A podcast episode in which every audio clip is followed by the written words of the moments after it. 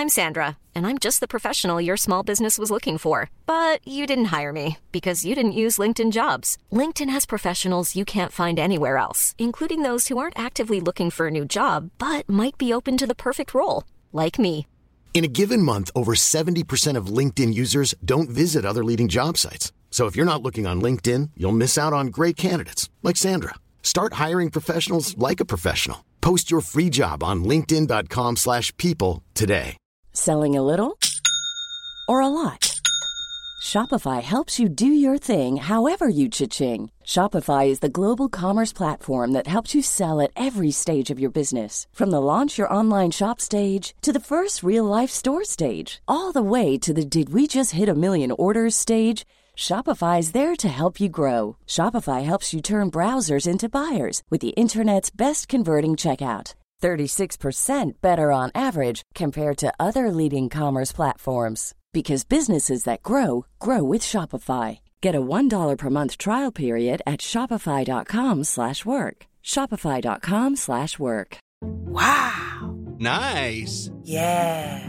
What you're hearing are the sounds of people everywhere putting on Bombas socks, underwear, and t-shirts made from absurdly soft materials that feel like plush clouds.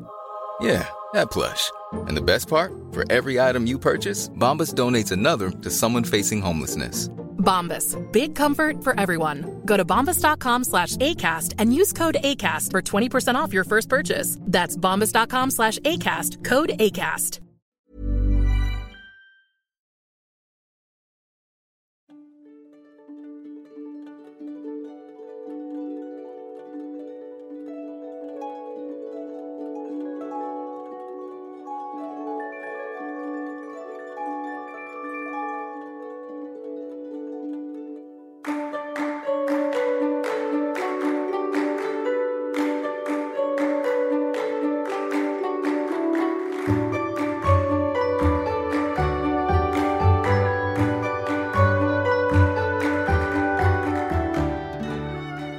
سلام. این اپیزود 73 وم پادکست بی پلاسه و در دی 1400 منتشر میشه.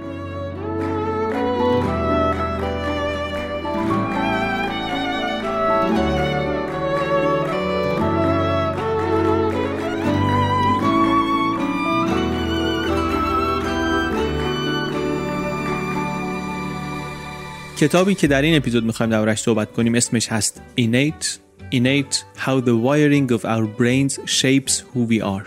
نوشته آقای کوین میچل. کتاب به فارسی هم ترجمه شده. انتشارات شمدونی ترجمه فارسی کتاب رو با عنوان مغز با شخصیت منتشر کرده. لینکش در صفحه از کجا بخریم هست در bpluspodcast.com از سایت شمدونی با کد BPLUS می‌تونید 20 درصد هم موقع خریدش تخفیف بگیرید. برای کتاب اینیت مغز با شخصیت. کتاب هم درباره سرشت انسانه. از اون موضوعای کنجکاوی برانگیزی که قرنهاست داریم دربارهش فکر می‌کنیم که این چیزی که من الان هستم چقدرش در طبیعتم بوده چقدرش کار محیط و خانواده است مثلا. من خودم در نوجوانی به یک دلیلی به این سوال فکر می‌کردم در جوانی به یه دلیل دیگری بعد که بچه دار شدم این سوال یه معنی جدید پرام پیدا کرد. و خلاصه هرچی میام جلوتر سوال عوض میشه یه خورده شکلش بهانه های مطرح شدنش تازه میشه ولی اصلش سر جاشه که چه قدری از اینی که ما هستیم کار طبیعت چقدر کار تربیته چقدر نرچره چقدر نیچره خلاصه. این کتاب درباره همین سوال قدیمی یک سری حرفهای تازه و جالب می‌زنه. دم شما گرم که پشتیبان بی پلاس میشید. به ما کمک می‌کنید در ادامه دادن این کار. برای فصل چهارم که چیز زیادی هم ازش نمونده با 60 هزار تومن اگر ایران هستید یا 20 دلار اگر خارج هستید می‌تونید پشتیبان بشید. پشتیبانی کاملا اختیاری. اپیزود 73 خلاصه کتاب Innate مغز با شخصیت.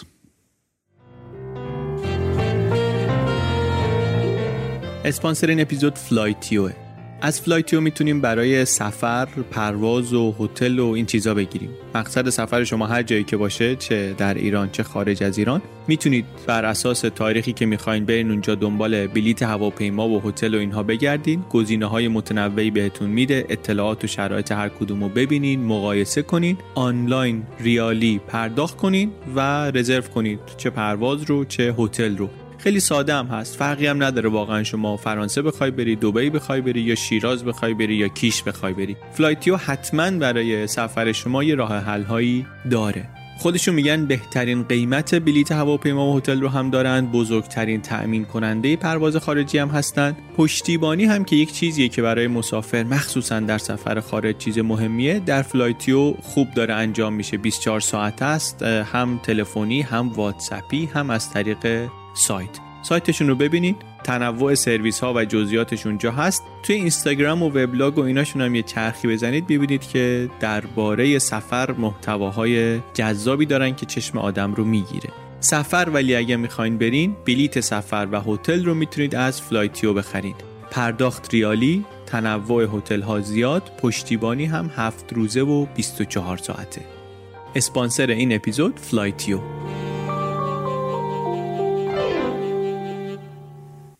این کتاب درباره سرشت ماست درباره سرشت انسانه. موضوعش در واقع اینه که ما کی هستیم؟ یا اینی که هستیم چطوری شده که اینی شدیم که هستیم؟ چرا اینطوری می‌کنیم؟ چرا اینطوری رفتار می‌کنیم؟ چی شده الان مثلا داریم این پادکست رو گوش میدیم؟ چی شده که ما به این موضوع کنجکاویم؟ انتخاب خودمون بوده که مثلا این موضوع برامون کنجکاوی برانگیز بوده؟ انتخاب خودمون بوده که مثلا کسی باشیم که چنین مطلبی براش جالبه. اصلا ما انتخاب که نمی کنیم که چه جور آدمی باشیم که واقعا کاملا این انتخاب ما نیست حداقل. از خیلی جهت ها رفتار ما تحت تأثیر چیزایی که بیرون از کنترل ماست بیرون از انتخاب ماست. حالا چیه که ما رو می‌کنه اینی که هستیم؟ اینکه یکی همش مضطربه اینکه یکی بیخیاله اینکه یکی خجالتیه یکی خیلی معاشرتیه یکی خیلی خطرپذیره یکی خیلی باهوشه یکی پرتلاشتره.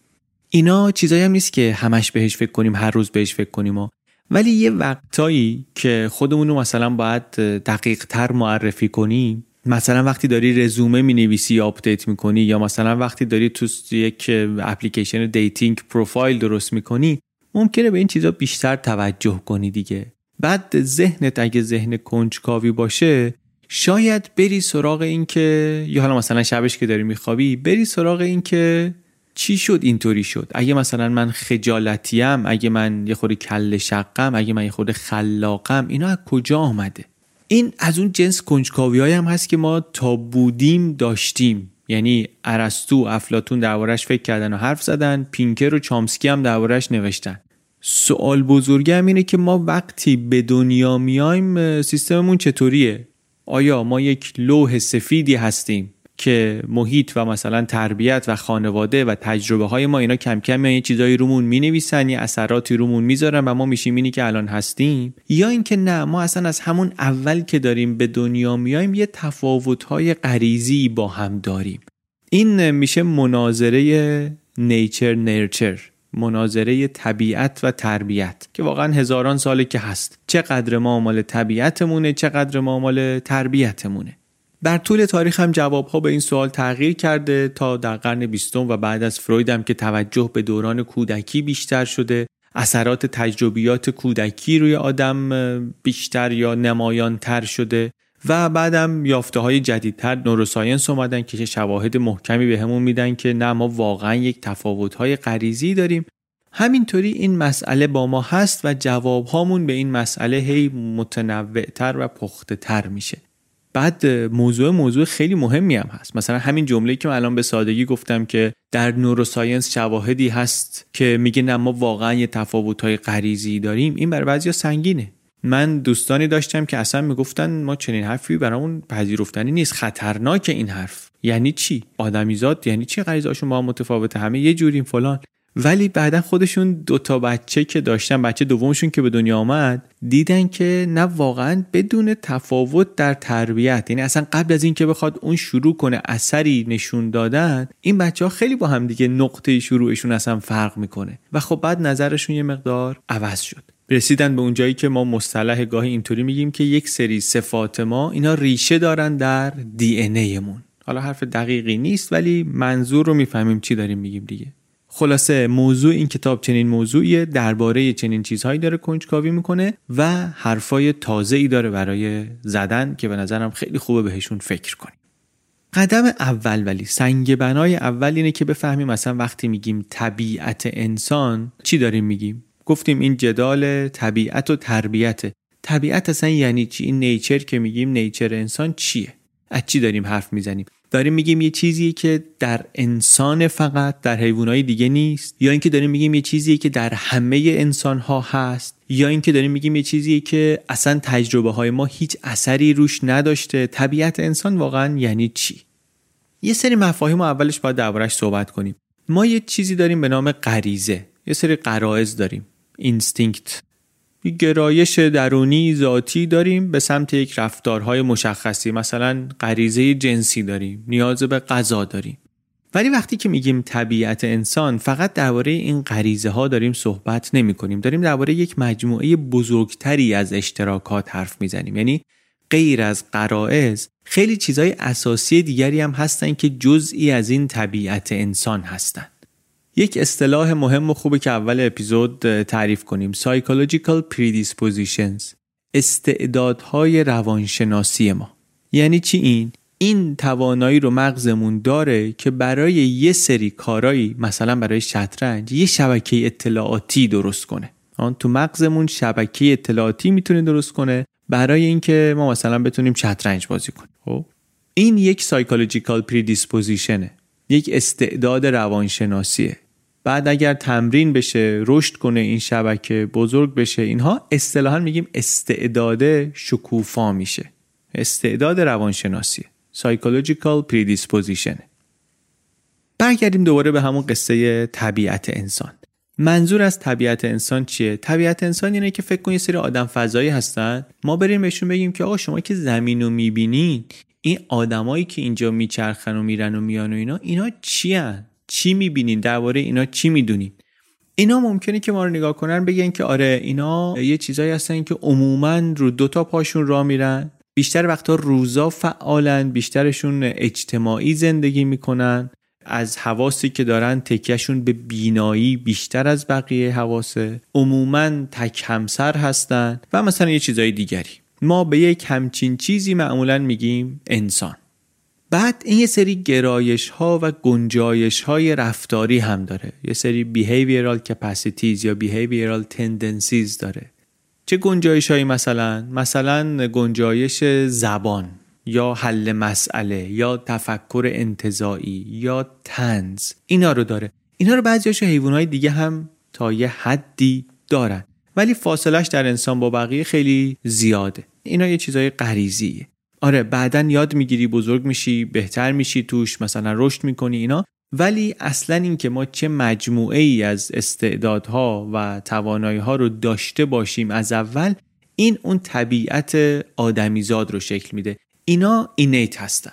ها این گنجایش ها و این گرایش ها اینا اینیت هستن. در سرشت ما هستن. حتی خود این که از تجربه چیزایی رو یاد می‌گیریم هم این خودش در سرشت ماست. پس طبیعت انسان که میگیم داریم درباره یک چنین مجموعه ای از اشتراکات صحبت می‌کنیم.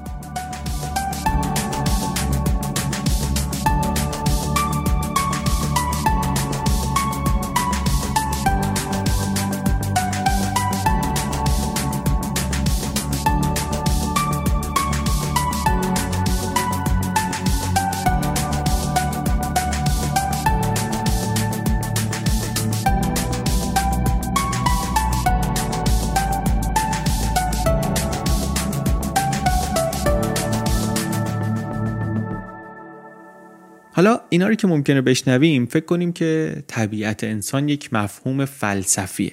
در حالی که اینطوری نیست. طبیعت انسان یک مفهوم علمی هم می‌تونه باشه می‌تونه کاملا ترکتبل باشه. ردش رو می‌تونیم در فیزیولوژی انسان هم ببینیم. یعنی چی؟ یعنی می‌تونیم مدارای عصبی رو نگاه کنیم ببینیم که اینا کدوم یکی از صفات ما رو دارن درست می‌کنن.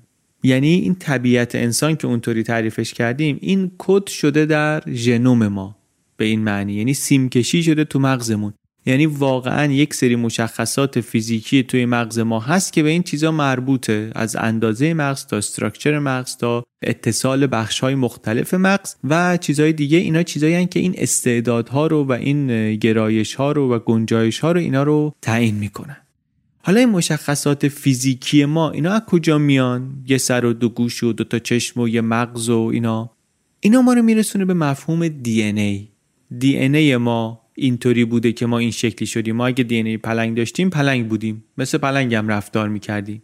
یه نوعی از کد برنامه نویسی در دی ای ما هست. این ویژگی های مشترک رو بهمون به میده که همه ما رو متعلق می‌کنه به گونه انسان. از شکل دستامون تا صورتمون تا دامنه قد آدم ها همه اجزای بدن ما که مشترک بینمون اینا همه در طی اجرای این دستورات دی ای میشه که اتفاق میفتن مثل کد نرم افزار. اینا در دی ای ذخیره شدن و هر سلولی مربوط به هر عضوی از بدن که می‌خواد تولید بشه این کد در واقع اجرا میشه و خروجیش میشه اون.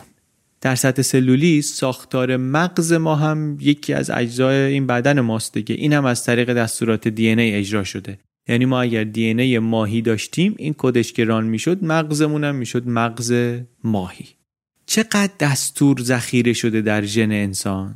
حدود 3 میلیارد 3 میلیارد واحد شیمیاییه. مثلا فرض کن که کدیه یک کد نرم افزاریه انقدر تعداد کرکتر داره. اگه دونه دونه این خطای کد رو بیاری شما مقایسه کنی با گونه های دیگه بعد می‌بینی اینا خیلی اشتراکات داره.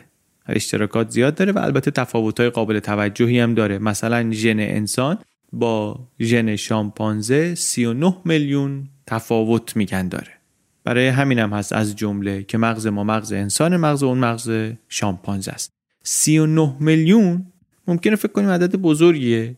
تا وقتی که بفهمیم که نه این 39 میلیون از 3 میلیارده. یعنی این بخشی که تفاوت داره با شامپانزه بخش کوچیکیه بخش خیلی خیلی کوچیکیه از دستورات ژنتیک ما. ولی همین تفاوت کوچیک باعث شده که این دوتا انقدر متفاوت بشن. در حالی که 98 درصدشون مشترکه. ما هر دفعه یه حرفی شبیه این می‌زنیم یه عده‌ای بهشون برمیخوره که شامپانزه ما شامپانزه خودت شامپانزه فلان ولی واقعا برخوردن نداره. ژن ما و شامپانزه بیش از 98 درصدش مشترک. حالا وقتی که بین ما و شامپانزه اینطوریه شما ببین که بین ما و آدم های دیگه چقدره. واقعیت اینه که 99 ممیز 9 درصد این 3 میلیارد واحد اطلاعات ژنتیک بین همه آدما مشترکه. یعنی دو تا آدم غریبه رو تصادفی رو کره زمین ورداری جناشون رو با هم مقایسه کنی حدود 3 میلیون واحد اینا تفاوت دارن. و یکی از حرفای اصلی این کتاب اینه که تفاوت‌های جزئی در این سه میلیون تفاوت بین آدم ها یک تفاوت هایی رو ایجاد می‌کنه در ویژگی های فیزیکی ما و بخشی از این تفاوت ها در ساختار مغز ما هم بروز پیدا می‌کنه. درست شد؟ پس ساختار فیزیکی ما مغز ما یه مقدار متفاوت میشه از هم به خاطر از جمله این تفاوت ها ما توی اپیزود 41 که خلاصه کتاب ژن رو تعریف کردیم درباره ژن صحبت کردیم. اینجا توی اون جزئیات دوباره نمیریم. فقط چیزی که لازمه بدونیم اینه که وقتی میگیم این چیزا توی دی ای ماست منظورمون نیست که اون ارگانیسم نهایی مثلا نقشش اونجاست. چیزی که توی دی ای ما هست یه برنامه است یه سری الگوریتمه یه سری عملیات که ماشین های بایوکمیکال زیستی شیمیایی میان اینا رو اجرا می‌کنن بدون فکر بدون اینکه طرحی پشتش باشه. برنامه اجرا میشه و خروجیش میشه اینی که ما هستیم. این کار این اجرا شدن یک محیطی لازم داره. توی یه محیطی اجرا میشه. شرایط اون محیط هم می‌تونه روی خروجی اثر بگذاره. اصلا یکی از استعدادها یکی از امکانات مهمی که توی این برنامه هست همین ظرفیتشه و تواناییشه در اینکه به شرایط محیطی هم پاسخ بده. حالا این موضوع عمقش و دامنش واقعا بیشتر از اینه که اینجا بخوایم بریم توش. سواد منم به فهم و توضیحش نمی‌رسه. برای همین توی اون قسمتش نمیرم. چیزی که برای ما جالبه دوباره اینه که اگه خروجی این برنامه میشیم ماها چه تفاوتایی تو این برنامه باعث میشه که خروجی ما این تفاوتها رو با هم داشته باشه؟ سوال ما اینه دیگه. یعنی هم تفاوت بین گونه های مختلف که چطوری یکی شد شامپانزه یکی شد پلنگ و هم از اون جالبتر تفاوت های توی گونه همین تفاوت هایی که من و شما با هم دیگه داریم قد و قیافمون با هم فرق می‌کنه. یا مثلا وقتی پروفایل ژنتیکیمون با هم دیگه یه اشتراکاتی داره شباهت هایی که به هم داریم چه تفاوت هایی در چه متغیرهایی باعث شده که خروجی ها با هم فرق کنه. اون وقت اون جایی که قصه خیلی جالب تر میشه اون جاییشه که می‌بینیم که این تنوع ژنتیکی این ژنتیک وریشن ها اینا روی رشد مغز و روی کارکرد مغز چه اثری گذاشتن؟ چون که اینا تونستن گرایش ها و گنجایش های رفتاری متفاوت واسه ما درست کنن و رشد بدن. ما می‌خوایم ببینیم درباره ریشه ژنتیک این تفاوت ها چی می‌تونیم بفهمیم. حالا ممکنه شما بگی اصلا کجا فهمیدی که این ویژگی های رفتاری یک ردی در ژنتیک دارن؟ داری در مورد رفتار صحبت می‌کنی. چطوری رفتار رو وصل کردی به ژنتیک؟ مطمئن که حالا نمی‌تونیم بگیم هستیم در علم تقریبا هیچ وقت نمیشه گفت مطمئنی. ولی همچین ادعایی دیگه رد کردنی نیست. چرا رد کردنی نیست؟ چون سگ. چون که شما سگ رو یک نگاه بکنی به نژادهای از سگ که ما آمدیم درست کردیم یکی رو کاری کردیم یکی رو وفادار کردیم یکی رو کاری کردیم وابسته تر بشه. اینا همه ویژگی های رفتاری دیگه. یکی رو کاری کردیم بازی گوشتر بشه یکی فرمون برتر بشه یکی بیشتر به درد نگهبانی بخوره یکی به درد بازی بخوره. اصلا یه مرحله عقبتر اونطوری که اجداد اینا رو از گرگا جدا کردیم همونطوری که توی اون اپیزود بقای دوستانه ترین گفتیم. اینا نشون میده که درسته که ما دقیقا نمی‌دونیم تفاوت‌های ژنتیکی چطوری این تغییرات رفتاری رو درست کردن. ولی این که این تغییرات رفتاری رو درست می‌کنن و دیگه روش خیلی گفتگویی نداریم. داستان انسان هم همینه. یک تفاوتهایی در برنامه ژنتیک ما در محیطش و در اجراش این جزئیاتش باعث شده که ما با همدیگه محصول نهاییمون فرق کنه. حالا درباره این بیشتر صحبت می‌کنیم.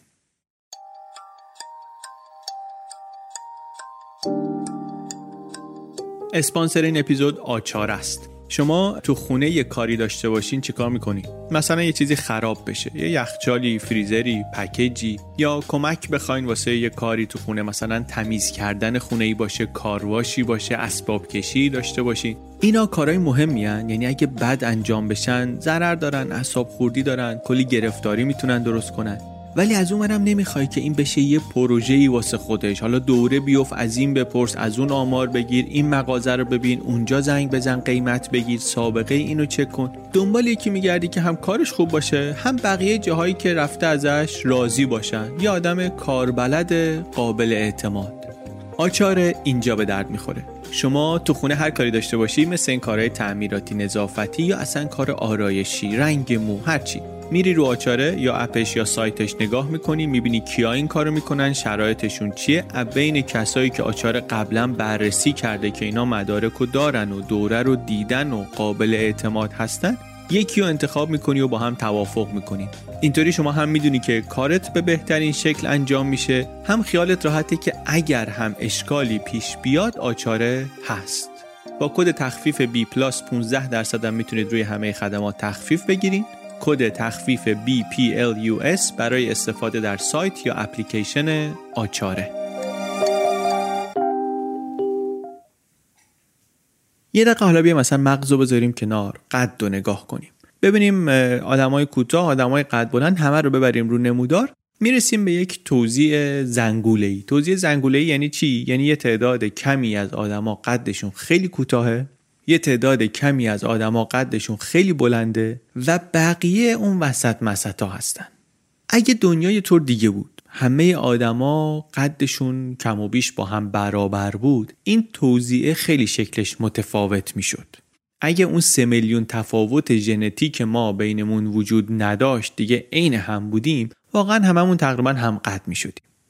اون بخشی از این تنوع رو که میشه نسبتش داد به تفاوت‌های ژنتیک ما اسمشو می‌ذاریم وراثت پذیری هریتابیلیتی چطوری می‌تونیم بفهمیم چقدر تفاوت قد ما به خاطر ژنتیکمونه چقدرش به خاطر عوامل محیطیه.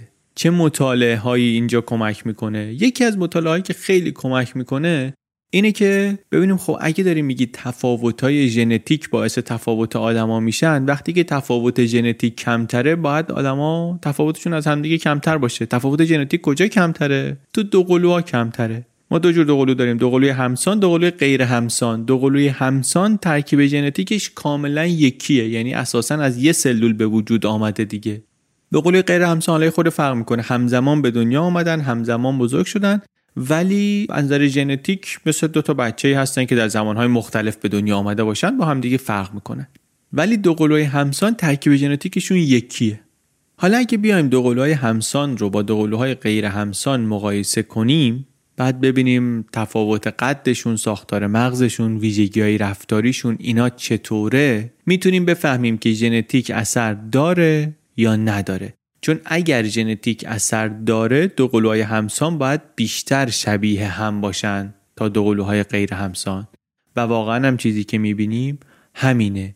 یعنی وقتی نگاه می‌کنیم به این داده های صفات مختلف دوقلوهای همسان و غیر همسان می‌بینیم که همسان ها شباهت های خیلی شگفتانگیزی دارن. همینطوری که خودمون احتمالا دیدیم و تجربه کردیم.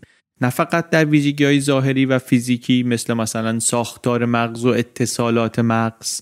مغزی که بر ما خیلی جالبه اینجا دیگه. بلکه حتی در ویژگی های رفتاری و روانی. یعنی چی رفتاری؟ یعنی از نظر روان رنجوری از نظر مثلا برونگرایی از نظر ضریب هوشی از نظر گرایش جنسی اینا دوقلوهای همسان خیلی شبیه تر هم هستن تا غیر همسان ها یعنی یک بخشی از سرنوشت ما از سرشت ما میاد.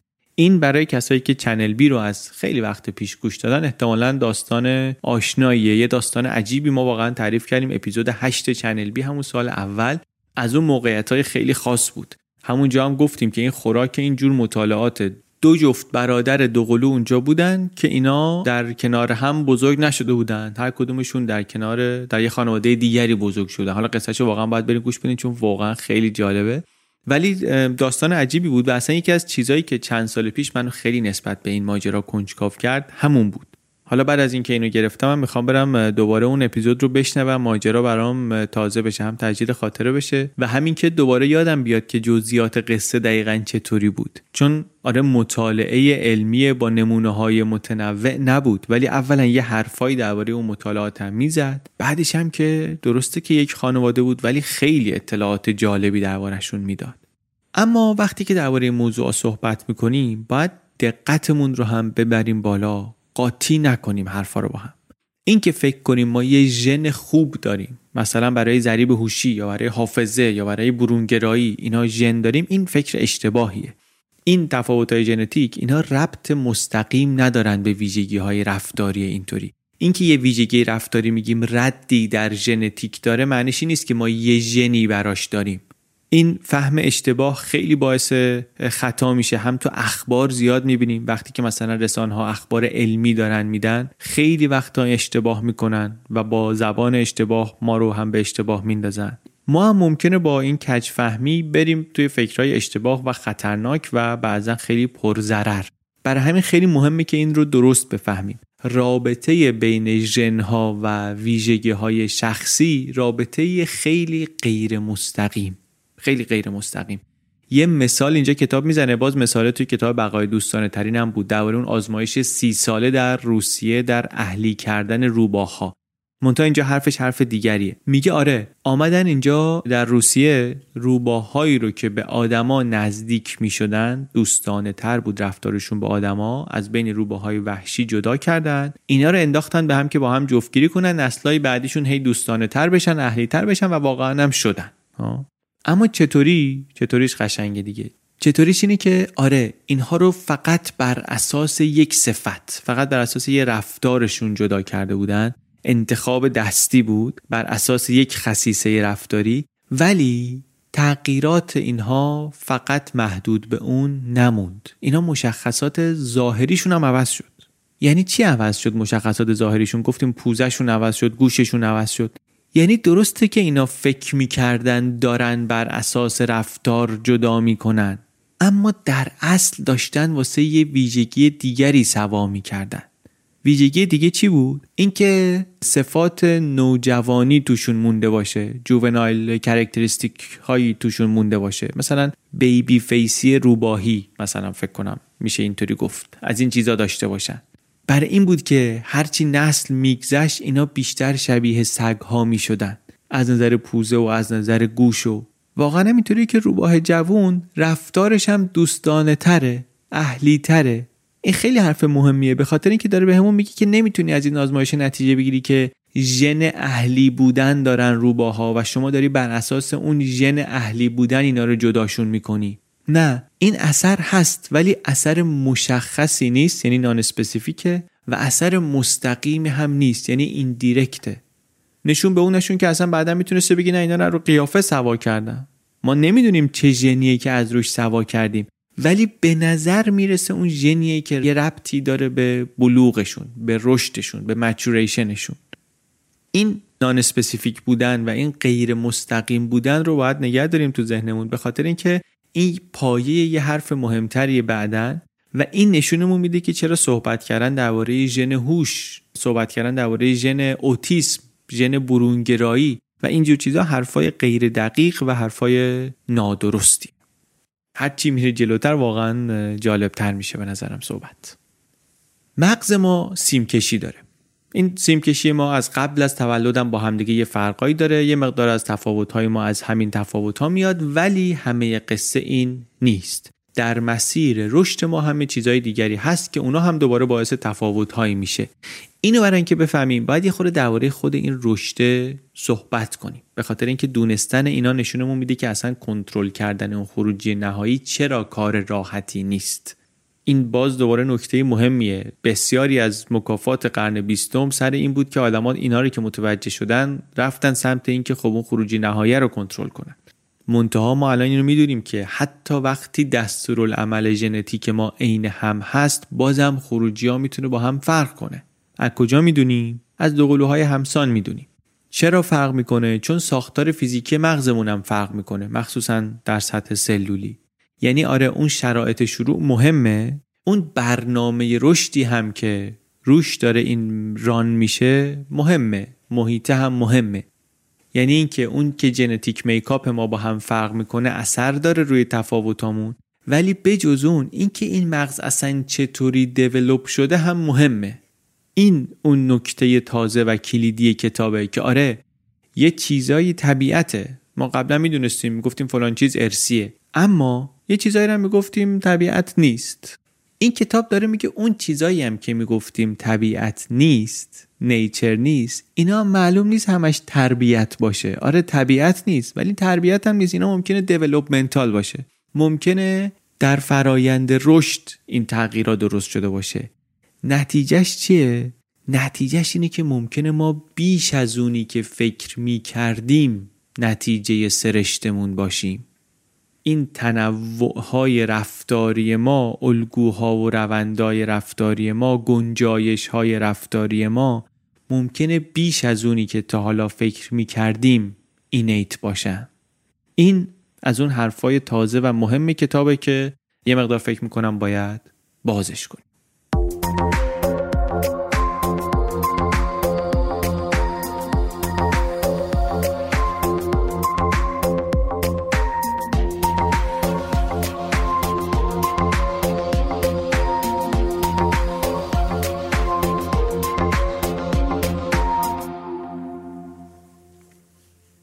ویژگی های رفتاری و فردی ما رو خب طبیعتا ژنتیک همشون رو تعیین نمی‌کنه. تنها عامل ژنتیک نیست عوامل دیگه هم هستن. ولی وقتی که اینو میگیم معمولا ذهنمون میره سراغ تربیت و وقتی میگیم تربیت میشه خانواده.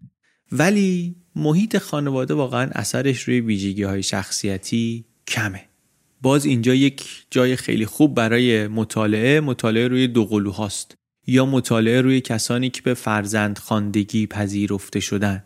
یافته کلی اینه که محیط خانواده خیلی تأثیری روی این ویژگی ها نداره. مخصوصا وقتی میان مطالعه می‌کنن تفاوت ها و شباهت ها رو بین دوقلوهای همسانی که با هم بزرگ شدن توی یه محیط خانوادگی و دوقلوهای همسانی که توی محیط های جدا از هم بزرگ شدن. نتیجه کلی و نتیجه تکرار پذیر این سری از مطالعه ها همین رو تصدیق می‌کنه.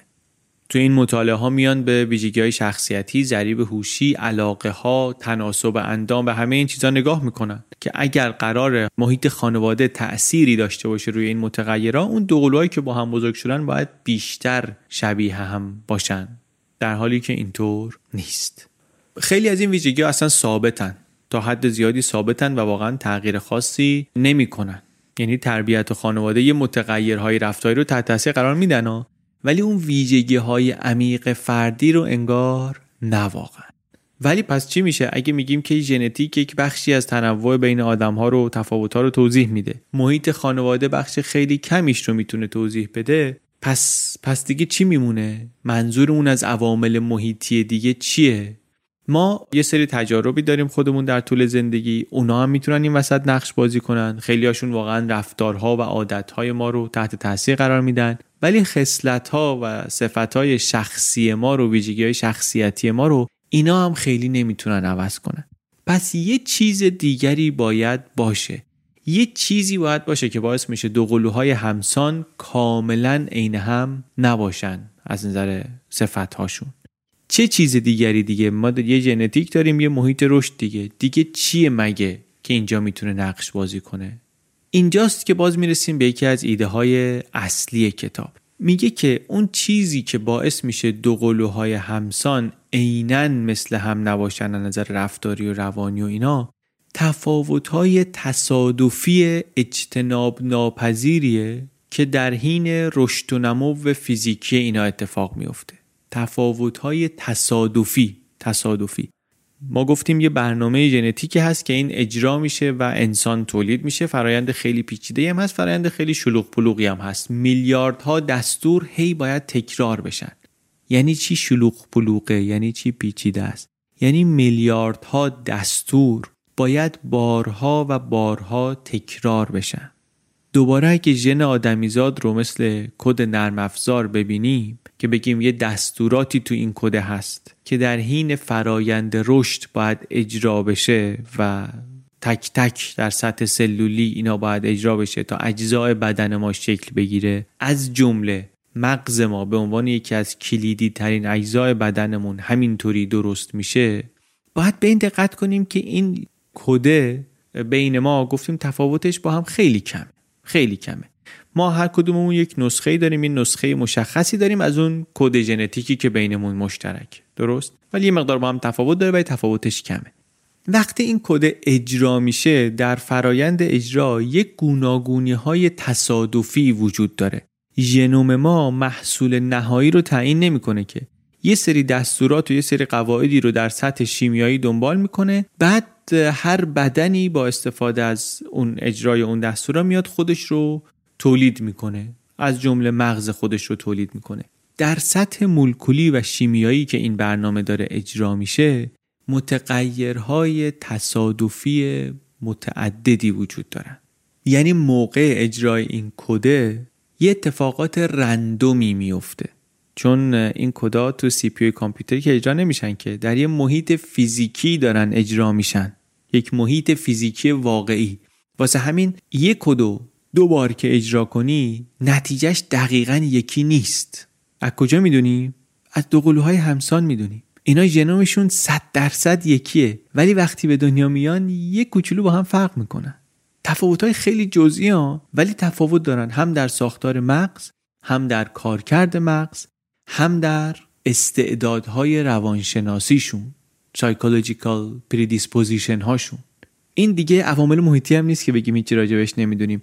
عکس یک جفت دو قلوی همسان رو بردارین دو قلوی همسان عین همن دیگه. خیلی عجیب شکل همن نگاه می‌کنیم. رنگ چشم مثل هم فرم بینی شکل هم گونه ابرو پیشونی همه چی. اما دقیق تر که نگاه کنی می‌تونی کم کم تفاوت جزئی رو پیدا کنی. این دوتا عملا دو بار اجرای یک کدن ولی عین هم دقیقا در نیومدن. همین عین هم نبودن در ساختار مغزشون هم هست. اصلا چرا؟ چرا دو قلوی همسان؟ یک مثال ساده ترش دم دست هممون هست. هممون می‌تونیم. حالا عکس دو قلوی همسان ممکنه همه نداشته باشن. ولی خودمون رو که داریم که این فرایند رشد و نموی که میگیم این اجرای دستورات کد ژنتیک در هر کدوم ما دو بار اجرا شده. یه بار ران شده شده سمت راست بدن یه بار ران شده شده سمت چپ بدن. و اینا تقریبا هم از هم مستقل بوده. چون دستوره یکیه کد یکیه ما تا حد خوبی قرینه ایم واقعا. ولی واقعا تا حد خوبی قرینه ایم. دقیقا قرینه نیستیم. یه سلفی از خودت بگیر. بعد نصفه سمت راست صورت رو حذف کن. نصفه سمت چپ رو آینه کن بذار جای نصفه سمت راست. بعد به قیافه این آدم جدیدی که درست شده نگاه کن ببین چقدر شبیه شماست چقدر با شما تفاوت می‌کنه. این تفاوت در دو بار اجرا شدن یک کده یعنی اصلا حتی لازم نیست یه چیزی از بیرون بیاد که بخواد باعث این تفاوت بشه. یه نویز درونی. یک نویز درونی که بالاخره تو این فرایند اجرای دستورات ژنتیک هست. چون بازم بگیم رو CPU کامپیوتری که داره اجرا نمیشه. اینا داره در یک فضای شیمیایی و فیزیکی اتفاق میفته دیگه. دستورا عین همه ولی یه نویز درونی در این محیط باعث میشه که دفعه دوم که داره run می‌کنه یه خورده فرق کنه. این ابروه یه خورده بره اونورتر. اینوره گونه یه خورده بره پایینتر. این تفاوت در اجرای جن بعضی وقتهای تفاوتهایی درست می‌کنه که خیلی مهم نیستن. مثلا دو قلوهای همسان یکیشون بویاییش دقیق تره یکیشون قدش خود بلندتره. ولی بعضی وقتهای تفاوتهایی ایجاد می‌کنه که خیلی دوگانگی واضح تری میشن. مثلا یکی راست دسته یکی چپ دسته. اینکه مثلا یکی راست دست باشه یا چپ دست تا یه حدی وراست پذیر هست. ولی خیلی نه. بیشتر ویژگی احتمالاتیه به نظرم نمی‌رسه عوامل محیطی روش تاثیر داشته باشن. شما یا دانش آموز ابتدایی که هستی با دست راست راحت تری یا با دست چپ راحت تری نسبت به تاثیرات بیرونی همچین ویژگی همچین صفتی خیلی مقاومه. یعنی ما یک احتمالی می‌تونیم از چپ دستی یا راست دستی به ارث ببریم اما یک احتمالی رو به ارث می‌بریم. اینکه راست دست میشیم یا چپ دست میشیم بستگی داره به اون تفاوت‌های تصادفی که در مسیر اجرای دستورات ژنتیک ما اتفاق میافتند و اجتناب ناپذیرم هستند. یک همچین تفاوتایی وقتی که ژن داره اجرا میشه می‌تونه روی حساسیت مغز ما نسبت به ریسک حساسیت مغز ما نسبت به تهدید نسبت به پاداش و همه اینا اثر بذاره و اینکه من از شما ریسک پذیرترم یا شما از من دوراندیشتری یا من از شما خجالتی ترم این در واقع همین حساسیت مغز ماست به این چیزا دیگه. حساسیت مغز ماست به ریسک و تهدید و پاداش دیگه. یعنی علاوه بر تفاوت تو اون سه میلیون واحد ژنتیک در اجرای ژن هم در فرایند رشد هم تفاوت‌های تصادفی اضافه میشن به قصه و این دوتا با همدیگه باعث تفاوت‌های بزرگتری میشن در ساختار مغز و در کارکرد مغز. بروز این رو ما کجا می‌بینیم؟ در تفاوت‌های شخصیتی می‌بینی. و این تازه اول کاره. چون آدم به دنیا که میاد که رشد فیزیکیش تموم نمیشه که. آغاز برنامه‌هاش تازه شروع شده. ما تا اینجا حرفمون این بود که نقطه شروع برای آدمای مختلف متفاوته. در طول رشد چیزی که خیلی در عمل اتفاق میفته اینی که تربیت و محیط میان و اون طبیعت رو برجسته تر می‌کنن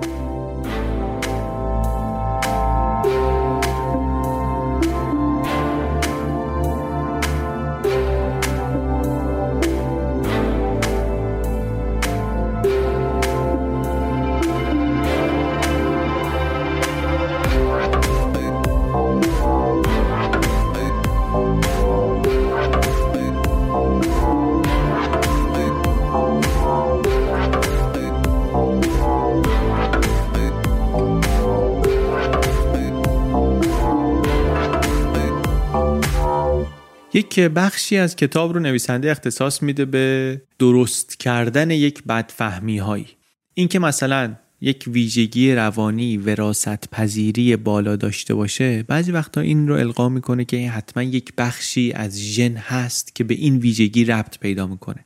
مثلا ژن شجاعت داریم ژن سخاوت داریم. چنین بیانی خیلی خیلی اشتباهه. یه بار دیگه هم تو این اپیزود گفتیم ولی چون مهمه یه بار دیگه هم باید بگیم. کتاب میگه که این اشتباه به خاطر سوء برداشت از دو تا معنی مختلف برای کلمه ژن. ما هم در مطالعات وراست پذیری ژن داریم که اشارش به تفاوت‌های ژنتیکیه که ربط دارن به رفتار آدم و روان آدم و اینها. و هم وقتی داریم درباره دی ای صحبت می‌کنیم درباره دستورها درباره کارکردهای زیستی شیمیایی سلولی اونجا هم از ژن میگیم. ما وقتی داریم از ویژگی صحبت می‌کنیم که در سطح سلولی معنی داره نظیر داره این دوتا تعریف با هم همپوشانی دارن. مثلا رنگ چشم. رنگ چشم که فرق می‌کنه یعنی یک سویه های از ژن با همدیگه مثلا یه فرقایی می‌کردن. بر همین درسته که بگیم ژنی داریم برای رنگ چشم. ولی فقط این حرف وقتی می‌تونیم بزنیم که منظورمون عملکردای سطح سلولیه. ولی وقتی داریم درباره چیزی صحبت می‌کنیم که چند تا سیستم سلولی رو درگیر کرده مثلا مغز انسان رو دیگه این رابطه رابطه مستقیم و دقیقی نیست. این عمل کرده دیگه نتیجه برهمکنش صدها نوع سلولی و اتصالات بین اینهاست. هزاران واحد ژنتیک این تو هست. اصولا باید تغییر هر کدوم از این ژنا بتونه یک سیستم عصبی رو تغییر بده و این می‌تونه ویژگی های رفتاری آدم رو یه اثری روش بگذاره. این که میگیم وراست پذیری داره فقط و فقط و فقط به این معنیه که ترکیب های متنوع ژنتیکی هستن که اینا روی این ویژگی اثر می‌ذارن. نه اینکه یه ژن مشخصی هست که مستقیم وصل میشه به این. یعنی این عملکردهای پیچیده روانی ژن ندارن. یه سیستم عصبی دارن که ژنها درستش کردن. این یکی از سوء تفاهم که کتاب تلاش می‌کنه که درستش کنه. یکی دیگه مسئله نژادی و قومیت و کلی برداشت اشتباه و خطرناک از تفاوت‌های ذاتی توی اون زمین است. مثلا کتاب میگه وقتی در مورد این دو قلوها و اینا صحبت می‌کنیم حواسمون باشه. این مقایسه این مطالعه های بین خانواده ها و اینا فقط تو همون جمعیتی که داریم مطالعه می‌کنیم معتبره. ما اینا رو نگاه کنیم چیزی درباره تفاوت بین جمعیت های مختلف بهمون نمیگه. یعنی شما اگه توی یک جمعیتی داری مثلا بی ام رو نگاه می‌کنی شاخص توده بدن رو نگاه می‌کنی ممکنه این وراست پذیری خیلی بالایی رو نشون بده. مثلا داری تو آمریکا نگاه می‌کنی مثلا داری تو فرانسه نگاه می‌کنی. اما وقتی که بیای دو تا کشور رو بخوای با هم مقایسه کنی همون شاخصه ممکنه که تفاوتاش دیگه تا حد قابل توجهی حاصل عوامل محیطی باشه بیشتر تا عوامل ژنتیک. این باز یه خطاییه که خیلیا مرتکبش شدن و متوجه این تفاوته نشدن و در نتیجه این هم یکی از چیزهایی که کتاب می‌خواد درستش کنه. ولی حرف اصلیش حرف اصلیش این نیست. حرف اصلیش اینه که وقتی ما از ویژگی های روانی و رفتاری صحبت می‌کنیم تفاوت های ذاتی جدی بین آدما هست که اینا دو تا منشأ عمده داره. یکی از تفاوت هایی که در ترکیب ژنتیکی آدم که ساختار و عملکرد مغزشون رو متفاوت می‌کنه. یکی هم تفاوت های تصادفیه که موقع اجرای دستورات ژنتیکی در هر آدمی درست میشه. این دومیه چیزی که توی این کتاب خیلی ازش صحبت می‌کنه چیزی که قبلا ازش چیز زیادی نمی‌دونستیم و حالا که می‌دونیم عملا به این می‌رسیم که خب ویژگی های روانی رفتاری ما حتی از اون چیزی که فکر می کردیم از اون چیزی که در مطالعات وراست پذیری قبلی دیده بودیم هم بیشتر ریشه در سرشت ما دارن. در واقع میگه آدم ها از هم متفاوت به دنیا میان. واقعا لوح سفیدی در کار نیست که از اول همه یک احتمالات یکسانی داشته باشیم برای ویژگی های رفتاریمون. اینو ممکنه خیلی واضح باشه حرف براشون. با آدم های مختلف سر کله زدن با بچه های متفاوت سر کله زدن. خیلی براشون بدیهی باشه. ولی بعضی دیگه اینطوری نیستن. بعضی ها ممکنه اینو که بشنون احساس کنن یه تهمزه ای از جبرگرایی ژنتیک پشتش هست. و فکر کنن که پس داریم میگیم مثلا ژنامون ما رو تعریف می‌کنن هیچ قدرت و عاملیتی در سرنوشت رفتاری و روانیمون نداریم در حالی که اینطوری نیست. آره تفاوت‌های ژنتیک و شکل رشد مغزی آدم اینا باعث تفاوت‌های ذاتی میشن. ولی این تفاوت‌ها بالقوه اینا پیشنویسن در استعدادهای روانی و گنجایش ها و گرایش های رفتاری ما. اینا سرنوشت ما نیستن. اینا اثر روی ترجیحات ما می‌گذارن این احتمالات پیشنویس. ولی باعثش نمیشن. ما هر کدوم به شکلی به نوعی از تجاربمون یاد می‌گیریم با محیطمون منطبق میشیم عادتهایی برای خودمون درست می‌کنیم. در واقع سرشت ژنتیک ما که هست و با هم فرق می‌کنه سرنوشت ما رو رقم نمی‌زنه. و البته یه حرف مهم دیگری که می‌زنه اینه که آره درسته که میگیم تربیت والدین تاثیر اونطوری روی خصلت‌های آدما نداره ولی نمیگیم که تربیت والدین و محیط هیچ اثری رو رفتار ما نداره که. آره والدین احتمالا نمی‌تونن خصلت‌های عمیق و شخصیت بچه رو تعیین کنن. ولی روی اینکه بچه چطور با محیط سازگار بشه می‌تونن اثر بگذارن. یعنی اگه دغدغه شما اینه که روی این لوحه بتونی چیزی بنویسی لازم نیست حالا به ترسی که ای بابا لوحه سفید نیست که دیگه چیزی روش نمیشه نوشت. نه لازم نیست لوحه خالی باشه سفید باشه تا بتونی روش چیزی بنویسی.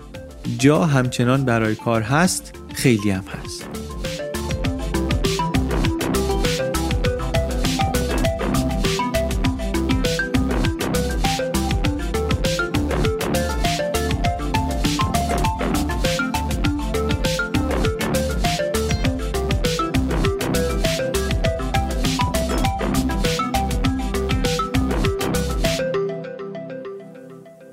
یک جنبندی کلی بکنیم. اصلی ترین سوال و موضوعی که کتاب داره دربارش صحبت می‌کنه چیه؟ اون مجادله دیرینه بین طبیعت و تربیت.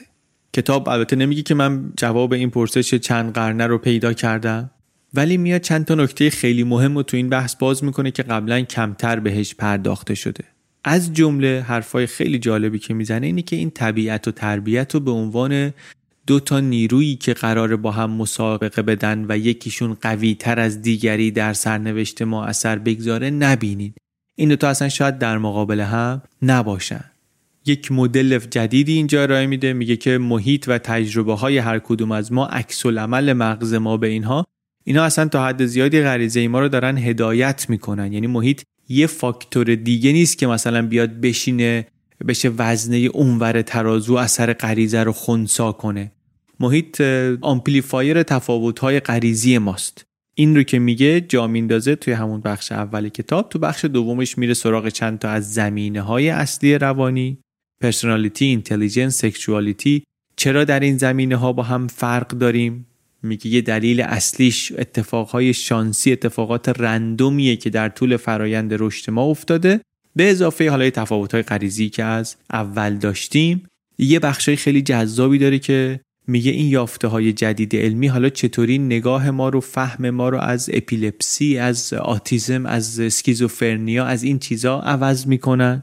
نشونمون میدن که هر کدوم از اینها در واقع دارن به یک دامنه وسیعی از شرایط ژنتیک اشاره می‌کنن. و اینا حالا چه اشتراکاتی با هم دارن و این به نظرم حالا یه نمونه از اون مسیرهایی که می‌تونه از این به بعد طی بشه. اگر فریم که نویسنده داره پیشنهاد میده در گذر زمان امتحان خوبی پس بده و معتبر بمونه یکی از انتظاراتی که میشه ازش داشت چنین چیزیه. یه بخش مهم کتابم اینه که حالا این حرفای جدید در دنیای اجتماعی و اخلاقی و فلسفی و اینا معنیش چیه؟ اگه قصه ای که ایتون میگه درسته تکلیف سیستم آموزشی چی میشه؟ تکلیف دنیای کار چیه؟ آزادی عقیده چی میشه؟ سیستم مسئولیت مسئولیت قانونی تکلیفش چیه؟ اینا سوالای سختیه و سوالای لازمیه که وقتی یه همچین درک جدیدی پیدا می‌کنیم لازم میشه برگردیم و دوباره باهاشون کلنجار بریم. چون وقتی که می‌فهمیم trait های روانی psychological trait های ما وراثتی باز ممکن مغزمون بپره که آ پس ژن دارن دیگه. هر کدوم اینا یه ژنی دارن. بگردیم اون ژن رو درست کنیم حذفش کنیم فلان کنیم. که باز دوباره این ناشی از یک بدفهمیه که وقتی میگیم ژن درباره چی داریم صحبت می‌کنیم؟ یکیشون در وراثت یکیشون در زیست شناسی مولکولی.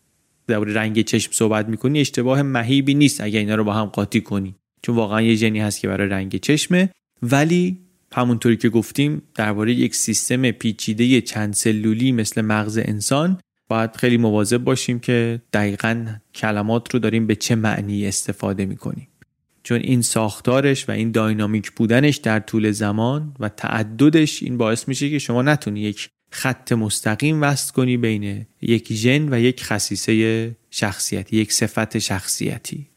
واقعیت هم اینه که رابطه بین ژنتیک و رفتار رابطه خیلی پیچیده رابطه خیلی پرزرافتیه برای همین هم کتاب یه تلاش خیلی آشکاری می‌کنه که بگه که از این یافته های علمی چه برداشتهایی میشه کرد چه برداشتهایی نمیشه کرد که سوء تفاهم ایجاد نشه. به خاطر اینکه این حرفها اگه زیادی هم ساده سازی بشن می‌تونه حالا سوء برداشت های خطرناکی هم ایجاد کنه. ما هم قبلا دیدیم که وقتی توی این موضوع ها میریم باید بیشتر از همیشه دقت کنیم و مواظب باشیم که کمتر اشتباه کنیم و امیدوارم که اینطور بوده باشه.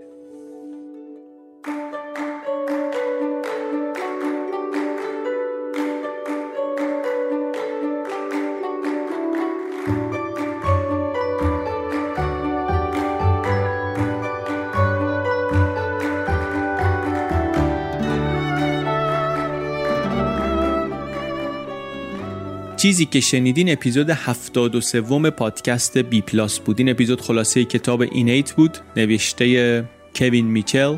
ترجمه فارسی کتاب رو نشر شمدونی منتشر کرده با عنوان مغز با شخصیت.